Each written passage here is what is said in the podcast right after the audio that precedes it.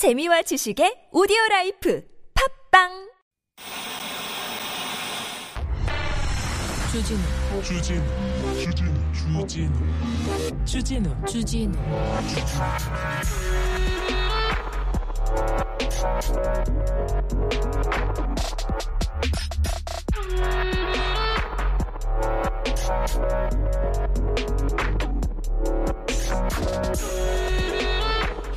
내가 교수 20년 동안 했는데 그 정도 논문 표절 흔하다 이렇게 김건희 여사를 적극적으로 옹호했던 사람이 있습니다. 네.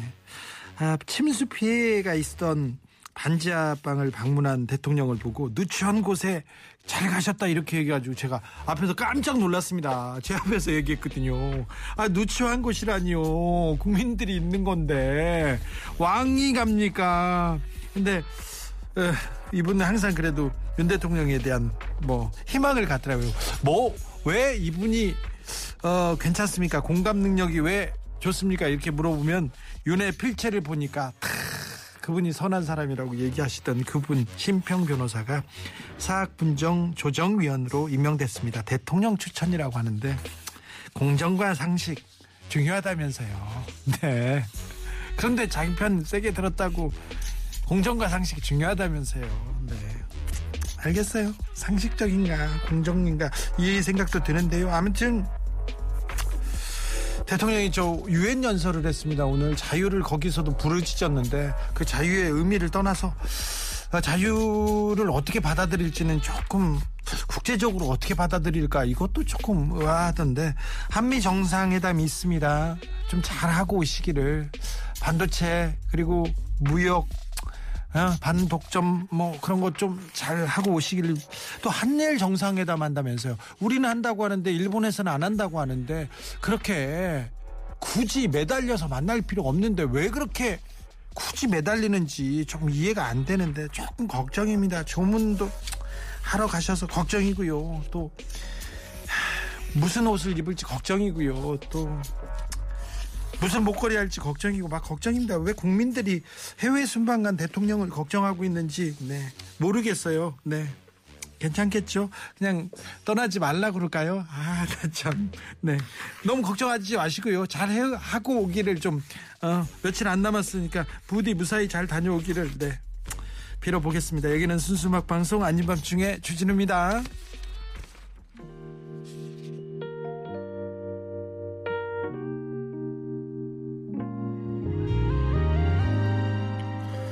가셨어요. 가지 말아야 된다. 뭐 이제 빨리 와 그런 얘기는 하지 마세요. 가셔서 잘 하고 오기를. 네.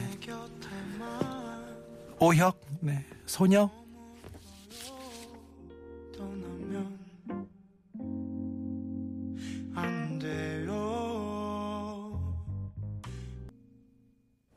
누구를 이만큼 걱정한 건 그분이 처음인 것 같아요. 클라라님. 네. 좀 그렇죠.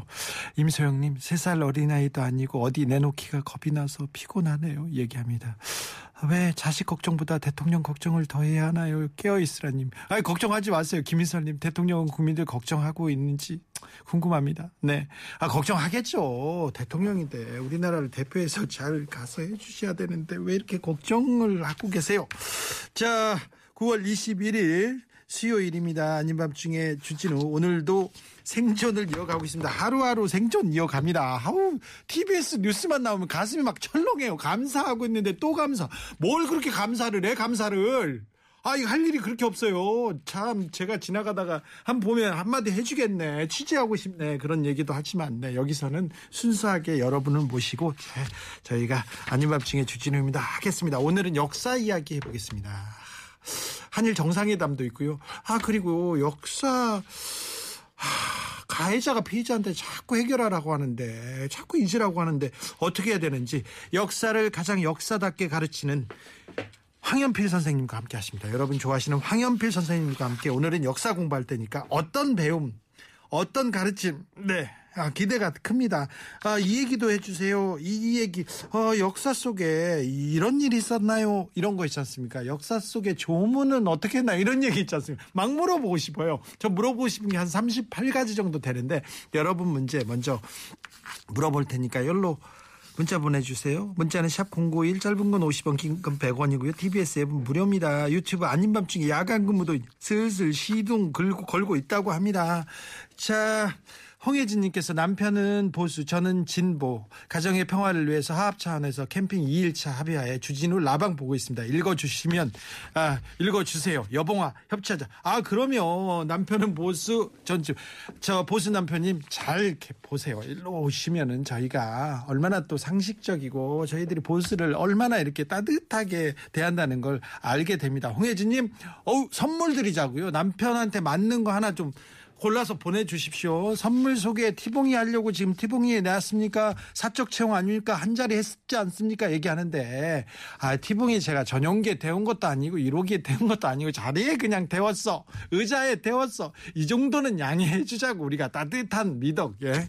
그러자고요 자, 혜진님, 아, 캠핑하고 있다고요. 이 날씨에 가을 바람을 맞으면서 가을 하늘을 보면서 와 멋있다. 남편 멋있네요. 네 선물 소개하고 선물 소개하고 저희가 바로 황현필 선생님의 역사 수업 하겠습니다. 혜진님 샵 051로 주소 이름 보내주셔야 선물 보내드립니다. 그 뭐 갖고 싶어? 뭐 내놔라. 그렇게 얘기하면 친절하게 저희가 보내드린다는 것도 약속드립니다. 선물 소개하고 바로 황현필 선생님 모시겠습니다. 띠봉아 도와줘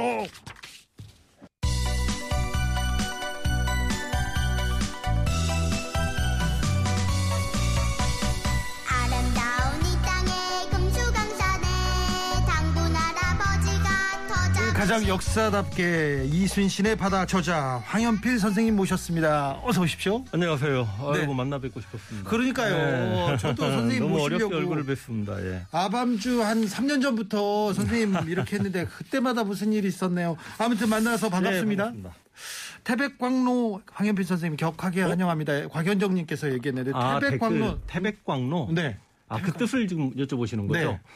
이게 약간 태백광로 그러면 혹시 선생님 고향이 강원도 태백이시냐?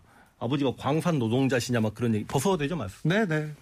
근데 그 임시정부 2대 대통령까지 하셨던 박은식 선생님께서 네. 그 한국 통사라는 역사서를 쓰십니다. 그렇죠. 그 한국 통사에 나라는 형체니 사라질 수 있지만 역사는 정신이니 사라질 수 없다. 그렇게 말씀하신 분인데 그분께서 스스로 호를 태백광로라고 칭했습니다. 그 태백이 당시 빼앗긴 나라 조선을 칭하고요. 예. 그 조선만을 위해 살아가는 미친 노예다. 네. 그래서 이렇게 박은식 선생님의 독립에 대한 의지를 많은 분들에게 알려드리면 좋겠다라고 해서 태백광로라는 타이틀을 썼더니 아까 말씀드린 대로 혹시 고향이 태백이시고 아버지가 광산 노동자시냐 이런 질문을 많이 들었습니다. 네, 알겠습니다. 태백광로 그런 또 깊은 예. 뜻이 있군요.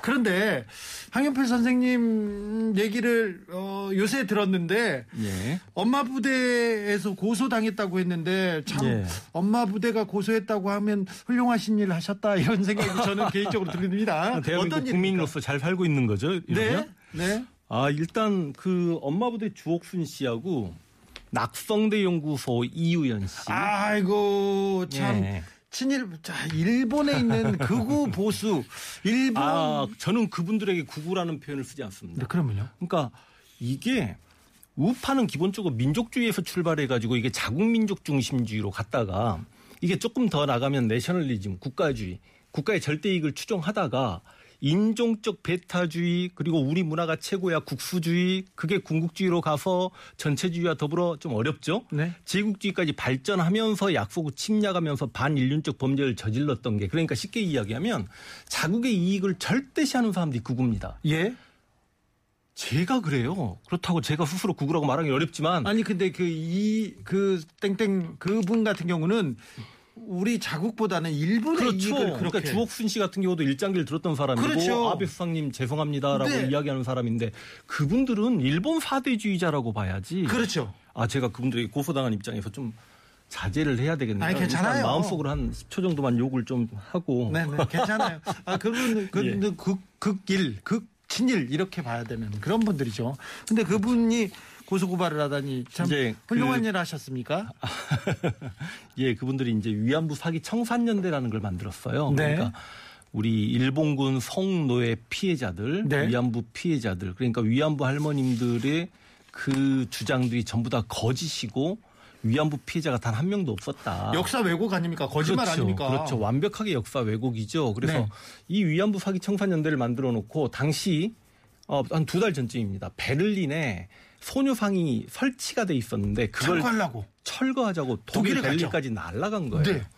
그래서 이제 제가 참지 못하고 영상 촬영을 했는데 고소가 들어옵니다. 처음에는 이우연하고 김병헌이라고 저기 국사 교과서 연구소장인가 하는 분하고 같이 고소가 들어왔는데 이상하게 주옥순 엄마 부대도 같이 건너가서 고소가 또 들어올 것 같더라고요. 아니나 다를까 기다렸더니 한 달 후에 고소가 들어와요. 예. 그러니까 이게 처음 고소 들어왔던 건로 경찰서 갔으면 저는 경찰서를 또 두 번, 세 번 가야 될 뻔 했는데 세 건을 하나로 뭉쳐가지고 근데요. 조사받고 아니 근데 이게 역사적 진실입니다. 이게 네. 팩트인데 그걸 조사까지 받아야 됩니까? 그러니까 화가 나는 게 뭐냐면 제가 이렇게 좀 심한 말을 했는데 그로 인해서 모욕감을 느꼈다. 네. 아니 당신들이 과연 모욕감을 느낄 수 있는 사람들이면 그렇게 위안부 할머님들을 두 번 죽이고 오히려 한국인들을 창피하게 만들었죠. 한국인들이 벨린까지 가서 소녀상을 철거하라. 이거 한국인 전체에게 모욕감을 국민한테 모욕감을? 줬어요. 저 모욕적입니다. 예, 예, 맞습니다. 제가 걸어야 되겠네. 아, 그래서 못 참겠고요. 그래서 광복회 고문 변호사, 정철순 변호사님 등등과 해가지고요. 네. 마음 먹고 한번 좀 그래요. 한국인들 다 모아서 네. 5천만까지 모아지겠습니까만. 네. 자, 이거 그. 예, 역사를 바로 잡는 일도 필요합니다. 정말 근데 독일에서 만약 나치 히틀러를 이렇게 추종한다거나 이렇게 그, 그 극우가 아닙니다. 극 아, 이걸 뭐라고 해야 돼? 극제국 반인륜이죠, 극- 네, 예. 반인륜이 맞을 것 같습니다. 예. 인륜 반인륜적인 이런 일이 있었다면 처벌받죠. 만약에 이스라엘에서 이런 일이 있으면 바로 감옥 갑니다. 그러니까 이런 경우죠. 예를 들어서 나치로부터 가장 피해를 받았던 프랑스나 폴란드 사람이 네. 독일 가가지고 나치는 유태인 학살을 하지 않았다. 한 명도 죽이지 않았다. 그런 적이 없었다라고 이야기하면서 거짓을 이야기하는 프랑스와 폴란드는 반성이라 이런 거잖아요. 지금 현재. 그러면 거기서는 저, 그렇죠. 가요. 그렇죠. 네. 이런 머스크님께서 진짜 훌륭한 분이군요. 야, 그 사람이 고소했으면 엄청 훌륭하신 분이. 그러니까 제 말이 그렇다. 그래서 대한민국 국민으로 잘 살고 있고 네. 일종의 훈장을 받았다. 그렇게, 아, 그렇죠. 그렇게. 생각하세요. 예, 저도 맞습니다. 훈장이라고 생각합니다. 예. 황 선생님 인생의 첫 고소인가요? 0927님께서. 예, 맞습니다. 그래요? 착하게 살았나 봅니다. 처음 고소 당하고 고소해 본 적도 없고. 저는 100번 네. 넘게 고소 아, 당했어요. 저가 착하지 않는 거 아니에요. 아, 그럼 제가 좀 조, 조문을 많이 어, 구해야 그럼요. 되겠습니다. 아유, 제가 이런 아? 대응법은 잘 압니다. 아유. 저는 내란 선동 그런 것도 당해봤고요. 그러셨구나. 박근혜, 이명박 전 대통령이 직접 고소도 했어요. 아, 주변에서는 많이 했고요. 막 30건, 50건씩 한 100여 네. 건 제가 했기 때문에. 아, 그렇게 많은 고소를 당하고도 이렇게 살 수 있는 거군요. 어, 그러면 괜찮아요. 아주 예, 훈장이다. 이렇게 생각하고 지금 황 선생님 아 역사에 훈장 받고 계신다 이렇게 아유, 생각합니다. 예. 황 선생님, 자 선생님 어렵게 모셨으니까 우리가 좀 특강을 들어봐야 되겠는데 저는 조금 특강 듣기 전에 좀 네. 궁금한 게 있어요. 예. 한일 정상회담 이렇게 얘기하는데 우리는 정상회담을 한다고 하는데 일본은 음. 그게 무슨 소리냐 우린 싫어 안 만나 이렇게 얘기하는데 계속 우리가 한일 정상회담을 이렇게 계속에 매달리는 이유가 뭘까요? 그리고 음. 역사 왜곡 강제징용 문제에 대해서 한국이 철회해라 역사 문제 그리고 사과해라 막 이런 얘기까지 나오는데 네. 요거 국민의 한 사람으로서 자존심 상합니다. 그러니까 이- 이게 오늘 뉴스잖아요. 이게 아, 저도 좀 이해가 안 갑니다만 아무래도 보수 정권이고 또 이게 친일라고 하면 그렇게 받아들이려고 하지 않습니다만 이 남북 관계 여러 대립 속에서 일본과 손을 잡고 북한과 대립 극복을 해내야 된다라고 하는 그런 그런 지지자들이 많이 있다라고 생각하고 한일 정상에 약간 목을 매는 듯한 느낌이 조금 드는 것도 사실입니다. 그렇죠. 예, 그래서 저도 이거 좀 자존심이 상한다. 네. 더군다나 최근에 광복절이나 이런 대통령 담화문이죠, 어찌 보면. 네. 그 경우에서 위안부 이야기도 생략이 됐고 강제징용 이야기도 생략이 됐단 말이죠. 예.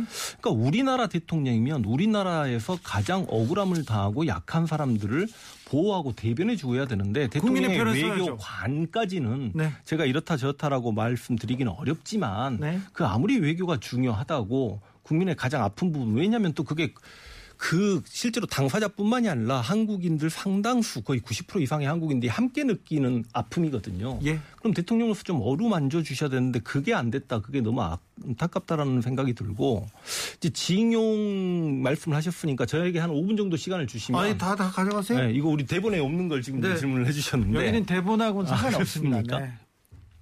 이제 그 강제 동원의 역사를 이해하려면 네. 그 일본의 침략 전쟁 그러니까 근대기 들어와서 1894년에 청일 전쟁, 네. 1904년에 러일 전쟁, 그리고 31년에 만주 사변 여기까지는 일본이 one side 게임으로 다 승리를 했단 말이죠. 예.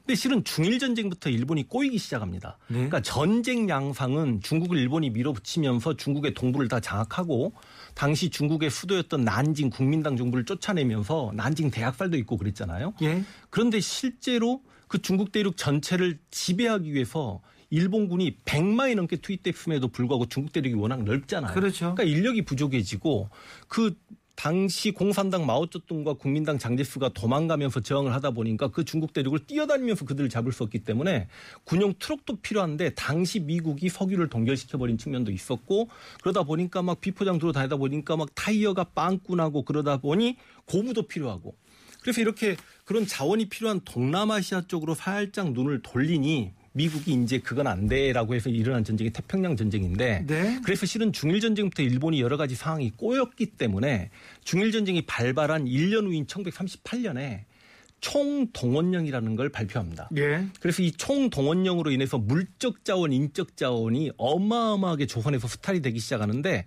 물적 자원에서 가장 큰 게 공출라는 명목하에 국가가 필요하니 강제로 가게, 가져가겠다는 건데 그래서 밥그릇 다 뺏어갔잖아요. 전기도 네, 뺏어. 맞습니다. 일단 쌀 공출, 쌀을 네. 다 끌고 갔고요. 먹을 것도 다 맞습니다. 집에 있는 제기, 학교 종, 교회 종 이런 거 가져다 총알 만들었단 말이죠. 네. 가축 싹 끌고 갔습니다. 그러니까 1940년대는 시골에 갈- 가서 음매 음매 꿀꿀 소리를 못 들었다라고 생각하시면 되고 심지어는 개까지 다 끌고 갔기 때문에 개 중에 털이 가장 많았던 우리 천연기념물 개가 삽살개잖아요. 네. 개를 끌고 가서 뭐 했어요? 삽살개 끌고 와서 그 털을 다 배, 털을 잘라서 방한복으로 썼단 말이죠. 이런 그러다 보니 강아지 같은 이런 이 삽살개 보존 협회에서는 이제 삽살개를 다시 보존해내고 나서 네. 이게 일본에게 가장 피해를 받았던 상징적인 천연 기념물이기 때문에 그러네요. 그래서 삽살개를 독도에 기증을 합니다. 아하. 그래서 독도 수비대하고 이제 삽살개와 같이 움직이잖아요. 아 그렇군요. 이런 게 이제 물적 자원이라면 인적 자원 수탈은 바로 1938년에 지원병제라는 게 있는데 이게 몇천 명 갑니다. 근데 이 지원병들은 당시 친일파들이 일본의 충성을 보이기 위해 자신의 아들에게 실제로 일본 군복을 입혔던 경우가 있습니다. 근데 이 정도면 몇천 명인데 이제 문제는 39년에 징용이 시작이 됩니다. 네. 이 강제 징용은 어떤 식으로 되냐면 이게 보통 이렇게 생각할 수 있잖아요. 아, 일본 혹은 총독부가 조선인들 강제로 데려다가 기업에 집어넣었어. 일본 기업에 집어넣었어. 이렇게 생각할 수도 있겠습니다만 이게 일본 기업에 너희가 필요한 인력이 몇 명이냐라고 해서 일본 직원이 조선까지 옵니다. 네. 그래서 조선 총독부 관리와 경찰서와 연계해가지고 면장 혹은 뭐 경찰들 서기관들 만나가지고 실제로 그 젊은 사람을 찾아가죠. 네. 너는 징용의 대상이야라고 따라와라고 이야기하는데 그게 싫다라고 하면 폭력이 행사됐고 당시 공출제가 시행됐기 때문에 쌀이 없으니까 국가가 식량을 배급해 줘야만 합니다. 근데 만약에 징용을 거부하면 식량 배급을 그 징용 거부자에게만 안 주는 게 아니라 그 가족들에게까지 안 줘버리는 거죠. 어이, 그럼 다 그러니까 이게 일종의 연자제까지 적용이 되는 겁니다. 어이구 굶어 죽으라는 얘기지 그럼요. 않습니까? 이렇게 해서 징용으로 끌려간 분이 대략 일본 측이 파악해도 한 100만 명 정도로 보고 있습니다. 아이고. 근데 이 100만 명 끌려가신 분들 중에 그러니까 우리 조선인들 중에 징용으로 끌려간 사람들 40%는 탄광에 투입이 됩니다. 예. 그러니까 실제로 얼마만큼 많은 분들이 돌아가셨는지도 모르고 예. 일본은 이래저래 해서 월급을 지급했다라고 하는데 실제로 줬어요. 끌려갔다가 오신 분들은 다 빈손으로 돌아왔고 그렇죠. 살아 돌아오는 게 다행이었다. 근데 그분들에 대해서 야 이게 배상을 해주자니 예. 지금 물가 가치로 배상해 주자니 미쓰비시나 이런 데 죽을 노릇인 거죠. 예. 그러다 보니까 이제 일본 기업 편을 들면서 네. 어찌 보면 1965년 한일 수교하면서 그만큼 일본이 나름 독립 축하금이었거든요. 엄밀히 따지면 3억 달러, 3억 달러 줬고 당시 포항제체나 그 돈으로 그렇게 성장했으니 포항제체나 이런 기업에서 징용 피해자 피해자들을 좀 지원해야 돼. 이게 말도 안 되는 논리를 펴고 있는 말이 안 거죠. 되죠. 그게 이제 징용이고요. 예. 43년에 가면 학도 지원병이라고 해가지고 예. 당시 일제강점기 학생들을 강당에 강제로 집어넣어놓고 네. 전쟁터에 나가, 나가겠다라는 서약서를 쓰게끔 합니다. 예. 근데 학생들이 안 쓰면 집에 안 보냅니다. 새벽까지. 안 그래서 쓰면 안 학생들이 보내면- 10대 학생들이 울면서 그걸 쓰고 전쟁터를 나갔고 이제 44년이 되면 우리 해방 맞이하기 1년 전이잖아요. 강제 징병이 시작이 됩니다. 아이고 강제 그러니까 징용, 강제 징병. 예. 이게 지금 대한민국도 징병제이긴 합니다만 전시 상황의 징병제는 정말 끔찍한 거지 않습니까? 안 나가면 총으로 쏘고 그랬다면서요. 그 징병으로 끌려가신 분이 또 30만, 40만, 50만 다 숫자가 다릅니다. 그리고 이제 우리가 알고 있는 정신대 근로령. 네. 그러니까 여성 근로자들을 끌고 가자라고 해서 여기저기 공장으로 군수 공장 같은 곳으로 투입된 정신대 근로령 여성들이 20만 명인데 예. 한국인들이 이 위안부하고 정신대 근로령을 조금 잘못 혼용해서 생각하고 있는 부분이 있어요. 그러니까 정신대가 위안부가 아닙니다. 아, 예. 그러니까 이 위안부는 일본이 중일 전쟁 당시 난징을 점령하고 난징 대학살 들어보셨잖아요. 아이고, 한 많이 20만 명, 죽였죠. 30만 네. 명 죽이지 않습니까? 그때 진짜 진짜 이 반인륜적인 일이에요. 일본군이 얼마나 많은 중국 여성들을 강간했는지 그러다 보니까 일본군 내 성병이 만연하게 되는 겁니다. 그래서 아, 성병 나름 예방하고 공공 위안소를 설치하자라고 했던 게 1939년이기 때문에 실제로 이렇게 위안부를 모집하는데 이걸 공식적으로 언제부터 시작한다라고 할 수 없이 조용히 끌고 가는 거지 않습니까? 그때부터 시작해서 44년, 45년 해방될 때까지 끌려간 위안부가 역시 또 다 기록이 다르긴 합니다만 한 10만 명 정도는 되지 않을까라고 생각하는데 위안부는 누가 뭐라 해도 당시에 군수품이었습니다. 그러면 태평양 전쟁에서 미국에게 밀렸을 때 일본군이 어떤 섬에서 위안부가 있었는데 그 섬을 포기하고 도망칠 때 이게 전쟁 상식이지 않습니까? 군수품은 적에게 넘어가서는 안 되니까 포각시킨다. 예. 그래서 이래저래 그 위안부 생활을 하다가 살아서 돌아오시지 못한 위안부가 훨씬 더 많다라고 봅니다. 예. 근데 그 위안부 그래서 이제 살아남은 위안부 할머님들이 이 한국 역사학계에서도 60년대 위안부들 나와서 증언을 좀 해주십사라고 했습니다. 근데 왜 나오기 힘드냐면 그렇죠 힘들죠. 그렇죠. 그 10대 후반에서 20대 초반 꽃다운 나이에 1940년대 끌려가셨으면 60년대는 30대나 40대 초반입니다. 네.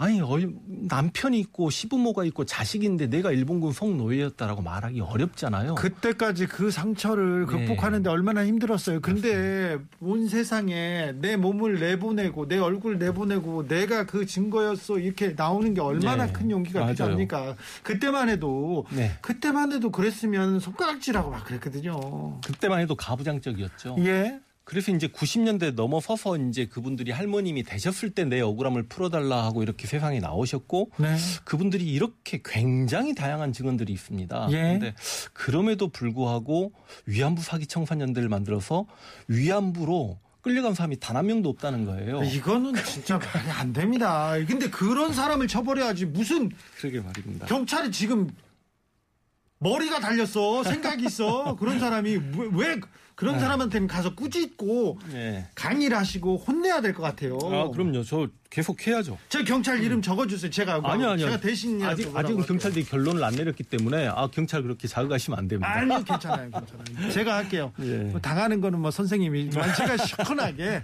예. 시원하게 억울함은 풀어드리겠습니다. 일제 시대는 말입니다. 언제 들어도 피가 거꾸로 솟아오릅니다. 이 역사 얘기를 들으면요, 20분 만에 제 혈압이 이만큼 올라갔어요. 이렇게 올린 사람은 선생님이 처음이에요. 얘기합니다. 아, 주옥순 씨 데려다 듣게 해야 되는데 안정희님, 네, 전 한 120시간 이렇게 좀 추천합니다. 7109님께서 우리 아버님 1919년생인데요. 징용 끌려갔다가 탄광에서 일하다가 허리 다쳐가지고 등이 겁주같이 그렇게 얘기하십니다. 수많은 수십만의 증거 증인들이 있어요. 그런데 뭘 한 사람도 없다니요. 예. 저희 외할아버지가 사할일로 끌려갔다 오셨습니다. 네. 그리고 들 엄마 어머니 말에 의하면 가위 하나 들고 오셨다. 네. 저희 동네에서는요, 예. 징용 끌려갔다가 두 분이 돌아오셨는데, 나머지는 다 돌아가시고 두 분이 돌아가셨, 음. 오셨, 오셨는데, 예. 너무 굶주려 가지고 오자마자 죽과 밥을 먹은 음. 사람이 있었는데, 그분은 몇 달 만에 돌아가신 거예요. 아, 계속 굶다가 네. 이제 위장이나 소화 기능이 못 하는데 그때 뭘 먹으니 바로 이제 얼마 안 돼서 돌아가시고 어떤 분은 뭘 안 줬대요 먹을 거를 그래서 조금씩 조금씩 늘려서 그분은 조금 오래 사셨다 이런 얘기는 들었어요. 그래서 예전에 제가 위안부 피해자님들 강의를 할 때 제가 참 한마디를 던졌는데 그걸 참 많은 분들이 아 그 말이 맞다라고 해주시더라고요. 기억하는 자들이 사라지면 역사는 왜곡된다. 그러니까 실제로 징용을 끌려가셨고 위안부로 끌려가셨다가 고통을 당한 분들이 다들 돌아가시고 나니 이렇게 왜곡하는 자들이 나오는 거고. 근데 그분들이 네. 역사 앞에서 국민 앞에서 증언했지 않습니까? 이런 피해를 봤다. 네. 국가가 나서달라고 얘기를 했는데 그분들이 지금 살아 계실 때 억울함을 조금이라도 풀어줘야 될거 지금 아닙니까? 11분 살아 계십니다. 이제 많이들 그러니까요. 돌아가시고요. 네.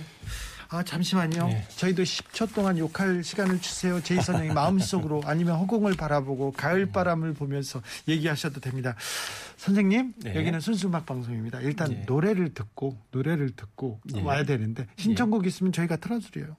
어, 안치환의 네.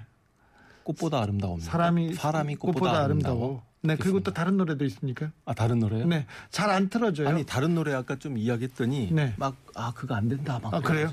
그럼 그걸로 가겠습니다. 이 노래 듣고 갔죠. 예 고맙습니다. 사람이 꽃보다 꽃보다 아름다워. 아름다워. 안치환의 노래입니다. 자유 아닙니다. 자유 안치환의 자유라는 노래도 있는데 아, 그래요? 대통령이 특별히 좋아하는 줄 자유란 단어를 너무 많이. 씁니다. 어, 그러니까요.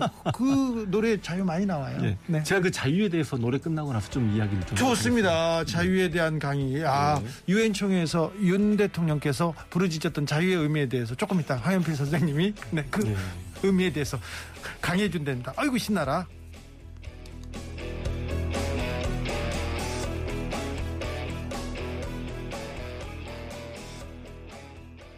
그런데요, 오늘 황쌤 너무 네. 유하신데요. 순수 음악 방송답게 소리 좀 지르셔도 되는데, 근데 아, 네. 그 댓글이 있습니까? 네. 아, 제 채널에서보다는 좀 당연히 유하게 해야 되지 않을까? 평소 강의를 어떻게 하시는 거예요? 맥주를 한 잔 마시고 꼭 강의를 하기 때문에. 아, 그래요? 예, 그렇습니다. 아, 그러시군요. 네. 자, 자유. 왜 권력자가 계속 자유를 이렇게 얘기할까요? 8.15 경축사에서도 예. 그랬고요. 그 다음에 심지어 음. 취임사에서도 자유를 외칩니다. 그러니까 이제 이걸 만약에 저에게 좀 설명을 제가 하고 싶은 이야기를 다 하자면 네. 이 이야기만 가지고도 한 30분 정도가 필요하기 때문에 네. 짧게 좀 정리를 해보자면 네. 프랑스 대혁명 이후에 이제 어찌 보면 보수와 진보, 혁명 세력이 진보고 귀족 세력이 보수라고 하면 당시 진보 세력에서 자유주의와 개인주의를 이야기합니다. 예. 그러니까 이게 우리나라 사람들이 우리 일반 분들이 굉장히 혼선을 빚는 게 진보가 우파고 진보가 좌파고 보통 우파가 보수다라고 이야기하는데 엄밀히 따지면 진보 안에 우파와 좌파가 있는 겁니다. 예. 그런데 이제 당시 프랑스 혁명 이후에 우파들이 결과론적으로 자본주의자로 되고 기득권화 되면서 그들이 보수라는 타이틀을 가져가면서 보수는 우파가 이렇게 되는 건데 원래 그러니까 이게 프레임을 대한민국의 스스로 보수라고 하는 사람들은 나는 보수고 당신들은 진보야 이렇게 이야기하지 않습니다. 그들은 스스로 우파라고 이야기하고 당신은 좌파라고 이야기하죠. 예. 나중에 그 우파들이 그렇게 만들어졌을 때 사회주의 사상과 공산주의가 생겨나고 그걸 추종하는 세력이 노동자들이 좌파가 되는데 지금 대한민국에서 과연 스스로 진보라고 이야기하는 사람들이 대한민국이 사회주의 국가가 되자. 아, 물론 이 사회주의는 지금 유럽의 여러 가지 사회주의적 상황이나 지금 뭐 하다못해 박정희 대통령 같은 경우도 정치적으로는 우리가 누가 뭐라 해도 보수라고 보지만 경제적으로는 경제개발 5개년 계획 계획 경제를 냈고 기업인들? 불러다가 머리 쓰다듬면서 이렇게 해라고 국가가 여러 가지 개입했고 연금했고 관제 노민운동 새마을운동 있고 완전히 좌파적이거든요. 그래서 어떤 인물을 이야기할 때 좌파와 우파 그러니까 보수와 진보적 성향이 다 있는데 제가 하고 싶은 이야기는 엄밀히 따지면 이 자유주의는 진보에서 출발을 했다. 그렇죠. 진보의 가치죠. 오로지 보수만의 가치가 아니다. 네. 그래서 대한민국에서 프레임을 짤 때 진보라고 생각하는 분들은 스스로 진보, 당신은 보수 이렇게 이야기하는데 보수 쪽은 아니다 우파와 좌파다 보통 이렇게 이야기하거든요. 근데 저에게 굳이 대한민국에서 진보와 보수를 이야기할 때 전 나누는 기준점이 북한이라고 봅니다. 네. 북한을 주적으로 바라볼 것인가 그럼 보수가 되는 거고 북한을 우리가 끌어안고 언젠가는 통일을 위해 함께 노력해야 되는 잠정적 특수관계다. 네. 민족 공동체다 이렇게 보면은 이제 진보가 되는 거고 또 이승만과 박정희를 추종하면 보수가 되는 거고 김대중 노무현의 정신을 계승하겠다 그러면 진보가 되는 거죠. 예. 오늘 일본 이야기가 나왔습니다만 일본을 바라보는 관점도 이렇습니다. 일제 강점기 35년 동안에 그래도 근대화를 이루었다. 이 식민지 근대화론을 인정하는 사람들이 보수고 네. 아니다. 일제 강점기 35년 동안 조선인은 노예적 삶을 살았다. 이게 카이로 선언에 나오는 내용인데 그렇게 바라보면 진보 진보인 거죠. 그래서 어, 진보라고 생각 정치적 스탠스를 취하지만 경제적으로는 충분히 우파일 수 있다. 그래서 그런 말씀을 드리겠습니다. 그래서 스스로 진보라고 생각하는 사람들이 공산주의가 아님을 공산주의를 추종하지 않음을 우파라고 하는 사람들에게 알려야 되는데 소위 우파라고 하는 사람들은 완전히 자신들이 오른쪽 끝에 있으면서 자신보다 조금만 왼쪽에 있으면 전부 다 종북 좌파, 좌빨로 몰아가거든요. 네. 그러니까 우리가 이제 해방 정국의 좌우 개념을 볼 때 극자가 여운형이고 박한영이고 중도 좌파가 여운형이라면 중도 우파는 김규식이 있고 그냥 우파는 김구가 있고 더 오른쪽에 이승만이 있습니다. 아니 김구 선생님하고 김규식이 좌파가 아니잖아요. 아니죠. 그러니까 저도 해방 정국이면 김구나 김규식의 스탠스를 취하거든요. 그래서 절대 좌파 우파 프레임에 갇히지 말아라. 진보 보수 프레임으로 진보는 몰고 나가야 되고 보수들을 진보적 세상에 끌어당길 수 있는 그런 진보적 자세를 지녀야 된다. 이런 말씀을 좀 드리고 싶습니다. 아니 근데 왜 그렇게 자유에 꽂혔을까요? 그러니까요. 아, 왜 애매모호해요. 그러니까 이게 잘못 생각한 게 자유는 보수의 가치고 오로지 평등은 진보의 가치다 이런 생각을 하는 거예요. 그러니까 보수가 자유를 이야기하는 건 잘못된 겁니다. 원래 자유주의는 진보의 가치입니다. 그렇죠. 예, 그러니까 왜 저렇게 자유란 단어를 좋아하시지 저도 좀 이해가 안 가네요. 개념 정리를 하고 얘기하시는지 참좀 예. 모르겠어요. 예. 모르겠는데 자유 참 좋아해. 참 자유 좋아해. 아, 국민의힘에서 표현의 자유 좀 계속 억압하던데. 네. 자, 그런데요. 황 선생님 집필하신 이순신의 바다 구입해서 하루 만에 완독했습니다. 인상 깊었습니다. 잘 봤습니다. 반갑습니다. 아유, 감사합니다. 5003님 얘기하시는데 근데 원균을 이렇게 평택에서 예. 원균을 이렇게 조금 역사적으로 바로 뭐뭐 어떻게 한답니까? 지금 평택에 가면 원균 묘소가 참 잘 조성이 돼 있고요. 2018년에 원균 기념관이 만들어졌습니다. 기념관도 있어요? 이제 거기 원씨들이 많이 사시는데 네. 거기, 거기 국회의원도 네, 원씨가 있었죠. 원씨가 네. 있었죠, 실제로. 근데 이제 그들이 생각할 때는 이 원균 장군이 많이 왜곡됐다. 이순신이라는 영웅을 만들기 위해서 원균이라는 악인이 필요했기 때문에 역사적으로 폄훼됐다, 억울하다, 과소평가됐다 이렇게 이야기하는데요. 이제 저는 이순신 연구자로서 네. 또 이제 유튜브에서 제가 임진왜란만 65개 강의를 찍었거든요. 아 그래요? 예, 그게 이제 조회수가 대박이었습니다. 임진왜란만. 임진왜란만. 네. 그러니까 진짜 그거 강의하다가 토 나와서 죽는 줄 알았습니다. 공부를 너무 많이 하게 돼가지고. 네. 근데 그러다 보니 이게 이제 선배 역사가들이 우리가 세종대왕 세종대왕 하면 아 공부를 하면 할수록 그럴 만하구나. 네. 존경할 만하니까. 근데 이순신 이순신 하는 것도 역시 제가 이순신의 바다를 쓰면서 그럴 만했구나. 근데 원균을 악인으로 묘사했던 것도 정말 맞구나. 그러니까 저는 어느 정도로 보냐면 우리 정근대사, 그러니까 현대사 들어오기 전에 정근대사에서 우리 역사상 최악의 인물을 한 명 꼽아라 그럼 저는 원균을 꼽습니다. 아 그렇습니까? 예, 완벽하게 정말 양파 껍질 같습니다. 공부를 하면 할수록 완벽하게 나쁜 모습을 많이 보여준 사람인데 저는 이제 임진왜란 때 원씨 집안에도 굉장히 훌륭한 분이 계셨거든요. 이 원주원 씨의 원현이란 분이 계십니다. 이 원현이 실은 원균의 친동생입니다. 네. 근데 원균의 친동생 원현은 전장에서 그렇게 열심히 싸웠고 정유재란 때 의병장으로 활약하시다가 돌아가시고 이순신 장군하고도 관계가 그렇게 좋았거든요. 난중일기에 원균 동생 원현이 와서 술을 마셨다 이런 기록도 있을 정도로. 근데 왜 그렇게 원균을 그렇게 이제 여기서 원균이 왜 그렇게 문제가 있는가가 우리가 시간이 과연 될까요? 아니 해보세요. 괜찮아요. 지금 재밌는데. 아유, 아 선생님 강의 잘하시네. 갔다가 지금 제일 재밌어지려는데 다 끝내. 아유 좋아요. 그 일단 원균이 칠천량 해전에서 패했는데 네.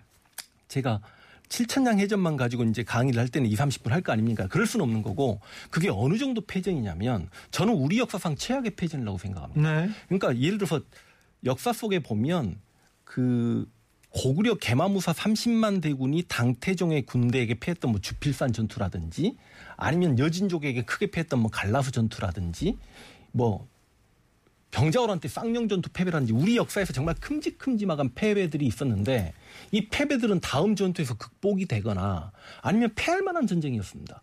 근데 7천량에서 원균이 패한 건 이게 용납이 안 되는 게 임진왜란 때 우리 주력 부대를 다 모았죠. 그렇죠, 그렇죠. 그러니까 이순신이 한 번도 패한 적이 없는 수구를 만들었고, 그런데 그 이순신을 모함해서 이순신이 옥에 갇히게 만들고 백의종군하게 만들어 놓고 자신은 정말 더 이상 어떻게 설명이 불가능한 정도의 무능함을 보여서 그 함대를 전부 다 괴멸시키다시피 했고 그 패배로 인해서 실은 임진왜란을 7년 전쟁이라고 생각합니다만 92년부터 93년까지 1년 반 전쟁했고요. 1592년. 97년에서 98년까지 1년 반 전쟁했기 때문에 그게 정유재란입니다.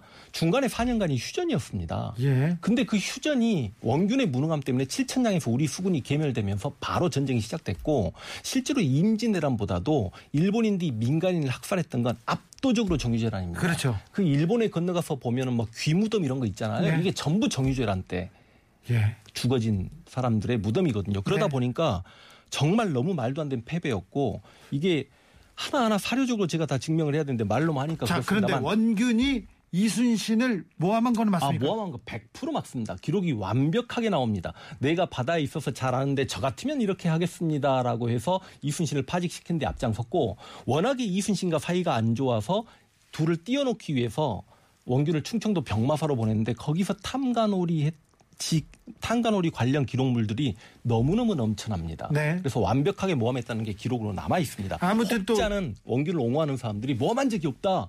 그게 지금 원균에 대해서 잘못 왜곡하는 사람들이 그렇게 이야기하는 거예요. 예. 네. 아무튼 우리 수군들을 다 이렇게 주력 부대를 예. 그냥 괴멸시켰어요. 예, 맞습니다. 괴멸 당했습니다. 예. 나중에 원균만 가지고 따로 한 시간짜리 불러주시면 네. 그때 그런데 원균 그뭐뭘 사당 뭘 사당이 아니라 기념관을 지었다고요? 예 기념관은 이거- 지금 벌써 만들어져 있고요. 이건 좀 너무하네. 그 원균 묘소 문화벨트를 조성한다라고 합니다. 문화벨트를요? 그래서- 예, 그래서 그에 반대하는 평택 시민들이 이제 저한테 연락을 주셔서 예. 좀 막아달라. 그래서 제가 이렇게 할 수 있는 역할이 제가 강의로 이제 그런 부분을 영상 찍는 것과 이렇게 주진우 라디오에 나와서 이렇게 전달하는 것밖에 없어서 참 안타깝습니다. 아유 뭐 훌륭한 어. 일입니다. 네. 작은 힘이라도 저희도 보태겠습니다. 네. 아 원균은 그런 사람이었군요. 예. 그래서 전쟁에서 지고 이제 예. 물러났죠. 어떻게 원균의 체온은 원균은 마지막에 이제 고성 땅 육지로 도망가서 죽는다는 기록이 나오는데 실제로 죽을 때의 기록이 원균이 굉장히 용맹하다라고 사람들이 또 왜곡을 합니다. 이 원균은 뚱뚱해서 말이 그 무게를 버텨내지 못한다는 기록이 나와요. 네. 임진왜란 때 발생했을 때 나이 자체가 53세 정도가 됐고 그럼 60세 무렵에 죽었다는 건데 뚱뚱해서 도망도 못 가고 소나무 아래에 숨을 헐떡이며 기대 있었다가 원균의 마지막 모습입니다. 기록에 나오는. 네. 그래서 아마 그 고성 땅에서 죽었다라고 보지만 그 이후에 또 살아 있었다라는 역사적 기록도 또 솔직히 보이거든요. 그래서 미스테리입니다. 아 원균 이거 재밌는데요. 이순신 영화 보고 원균 이야기하고 이러면 좋겠는데요. 아 선생님 네. 아주 아주 뭐 재밌습니다. 아유 감사합니다. 역사 공부가 이렇게 필요해요. 우리가 그 강제징용 얘기를 조금 더 이렇게 찬찬히 들어보면 네. 지금 한일 관계 어떻게 풀어야 되는지 이게 답이 나오지 않습니까? 네. 사실 정치인들이 좀 잘못한 것도 있어요. 많이 잘못했어. 빨리 근데 한일 관계 어떻게 좀 정, 아, 좀, 어, 좀 복원해 하긴 해야 될 텐데 어찌해야 되면 그렇죠. 가장 가까이 있는 나라고 그러면 기본적으로 항상 거의 열의 아홉은 일본이 가해자였다라고 봅니다. 우리도 예. 일본에 건너가서 노략질을 했던 외구 같은 집단이 우리 역사에도 있었습니다. 그걸 신라구라고 하거든요. 네. 그런데 이제 물론 여몽 연합군 고려와 몽고 연합군이 일본을 건너가서 일본 열도를 공격하려고 했던 적도 있지만 그건 우리 의지가 아니라 네, 예. 몽고에게 우리가 항복한 상태에서 같이 갔던 거고 네. 그거 말고는 없는데 그 많은 왜구들이 얼마나 우리 선조들을 힘들게 했을 거며 임진왜란 때 그 7년간의 전쟁 중- 중에 인구의 3분의 1 정도는 죽어 나갔던 것과 네. 그 이후에 35년간 식민 통치를 하면서 그렇게 많이 역사를 왜곡해서 우리에게 열등의식을 심어주게 하고 우리를 그렇게 수탈했으면 이게 이제 나치 독일이 유럽의 여러 나라들과 이렇게 사이좋게 지내는 부분은 분명히 통렬한 반성이 있었거든요. 그러면 기회가 될 때마다 사과합니다. 맞습니다. 그러니까 일본도 반성을 하고 화해를 하자라고 하면 우리가 그 용서를 해주고 받아들여야죠. 그렇죠. 통합의 길로 가야죠. 네. 근데 문제는 가해자가 반성하지 않고 자신들은 아무 잘못도 없었다라고 역사를 왜곡하고 있는데 우리가 먼저 그들에게 화해의 손길을 내밀 수는 없다. 그래서 예를 들어서 그 박근혜 정권 때 2015년에 위안부 네. 협의 10억엔 이야기가 있었잖아요. 그때 외무상이 지금의 총리 기시다입니다. 네. 근데 그때 그 제가 조항을 한번 가지고 와봤는데 그때도 이런 문장이 있어요. 1조에 2015년 한국 위안부 문제 협상 1조에 위안부 문제는 당시 군의 관여하에 이때 군은 일본군이겠죠. 예.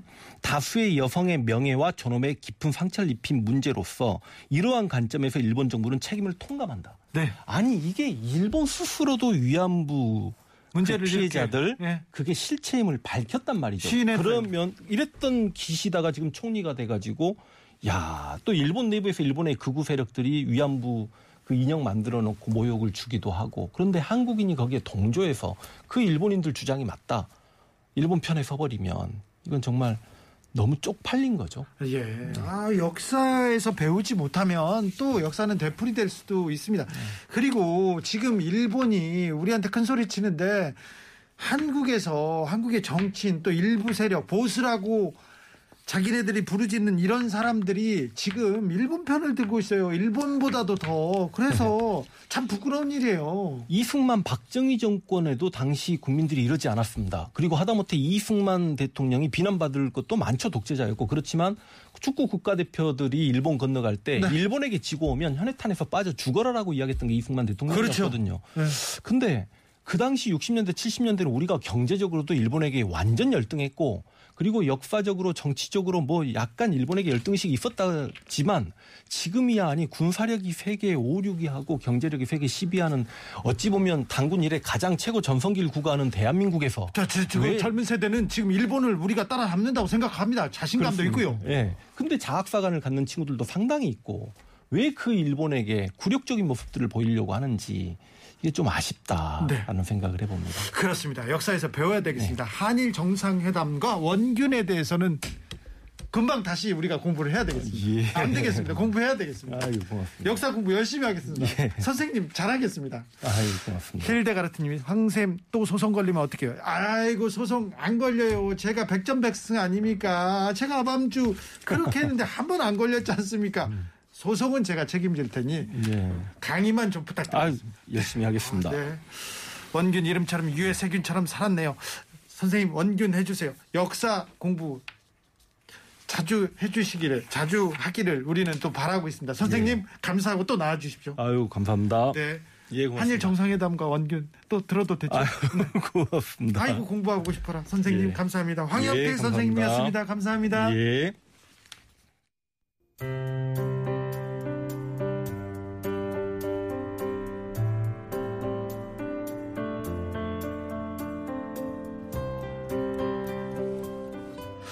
강원도 한 마을에 식당에 도둑이 들었어요. 흉기를 들고 흉기를 막 휘두릅니다. 그래가지고 금목걸이를 훔쳐가지고 달아납니다. 도둑이야 주민이 소리쳤더니 택시기사가 뛰었어요. 몽둥이를 들고. 그런데 집에 있던 아니 집에 가던 초등학교 학생 4명이 함께 쫓아옵니다. 강도를 쫓아가서 잡고 몸싸움까지 벌였는데요. 강도가 또 다른 택시를 타고 도망갑니다. 근데 어찌어찌 해서 잡긴 잡아, 잡았어요. 근데 흉기를 들었으니까 굉장히 위험한 상황입니다. 근데 이 상황에 야, 주인을 돕겠다고 도우러 달려간 택시 기사님 훌륭합니다. 그리고 네 명의 초등학생 아니 이거 세상을 모르고 너무 훌륭합니다. 너무 훌륭해요. 거기서 쳐다보기만 해도 그렇잖아요. 저는 그런 생각합니다. 불량배들이 이렇게 괴롭히고 있지 않습니까?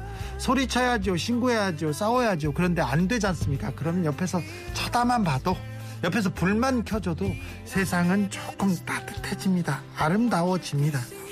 위험할 때 나를 더 챙겨야 됩니다. 더 챙겨야 됩니다. 자기의 건강을. 근데 근데 남을 위해서 불을 켜주는 소리를 쳐주는 신고를 해주는 그런 용기가 더 훌륭합니다. 우리 국민들은 이렇게 훌륭한데 아유 지도자들이 잘해야 되는데 지도자들이 잘했으면 그 엄마 부대가 그렇게 다니겠습니까? 역사 왜곡하고 우리 좀 정부가 잘하면 일본 정부가 저렇게 무시하겠습니까? 속상해서 그래요. 속상해서 제가. Five for Fighting의 Superman 들으면서 저는 여기서 인사드리겠습니다. 지금까지 아닌 밤중에 주진우였습니다.